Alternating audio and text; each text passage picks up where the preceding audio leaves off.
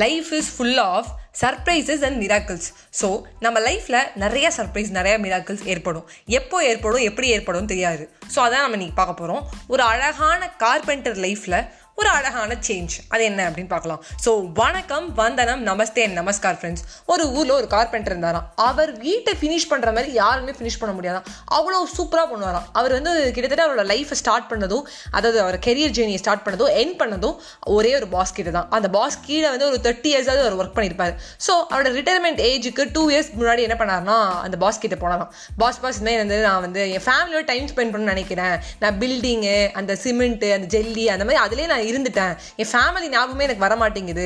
So retirement மாதிரி கொஞ்சம் நாள் உங்கள்கிட்ட டைம் ஸ்பெண்ட் பண்ணலாம் அப்படின்னு நான் நினைக்கிறேன் அப்படின்னு சொன்னாராம். உடனே அந்த பாஸ் சொன்னாராம், ஸோ இன்னும் ஒரே ஒரு வீடு மட்டும் இருக்குது, அது மட்டும் கட்டி முடிச்சிடு, அதுக்கப்புறம் நான் உன்னை விட்டுறேன். ஏன்னா இத்தனை வருஷமா நீ எனக்கு விசுவாசமாக இருந்திருக்க அப்படின்னு சொன்னாராம்.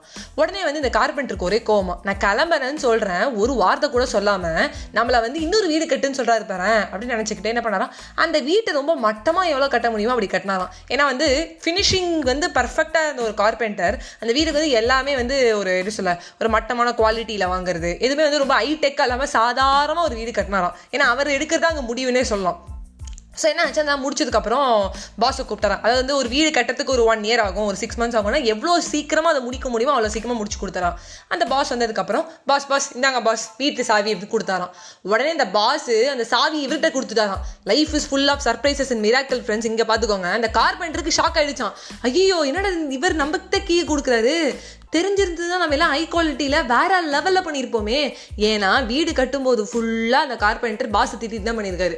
இந்த இத்தனை வருஷத்தில் அவர் ஒர்க் பண்ணதில் ஒரு நாள் கூட இவ்வளோ ஒரு என்ன சொல்ல ஒரு வன்மத்தோடு அந்த வீடை கட்டினதில்லை, அப்படி கட்டியிருக்காரு. ஸோ வந்து அந்த பாஸ் சொன்னாதான், இத்தனை வருஷமாக நீ என் கூட இருந்திருக்க, உனக்கு என்னால் முடிஞ்சது இதுதான், இதுவே கம்மி நான் நினைக்கிறேன், நீ இனிமேல் உன் குடும்பத்தோடு இங்கே வந்து ஷிஃப்ட் ஆகி ஹாப்பியாக வாழு அப்படின்னோடனே அப்படியே தலை குனிஞ்சிட்டாராம். Friends, every day is the new opportunity.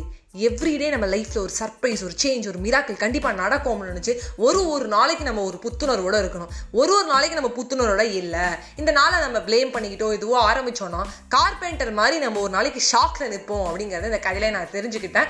நானும் தெரிஞ்சுக்கிட்டு உங்களுக்கு நான் ஷேர் பண்ணுறேன். Thank you friends.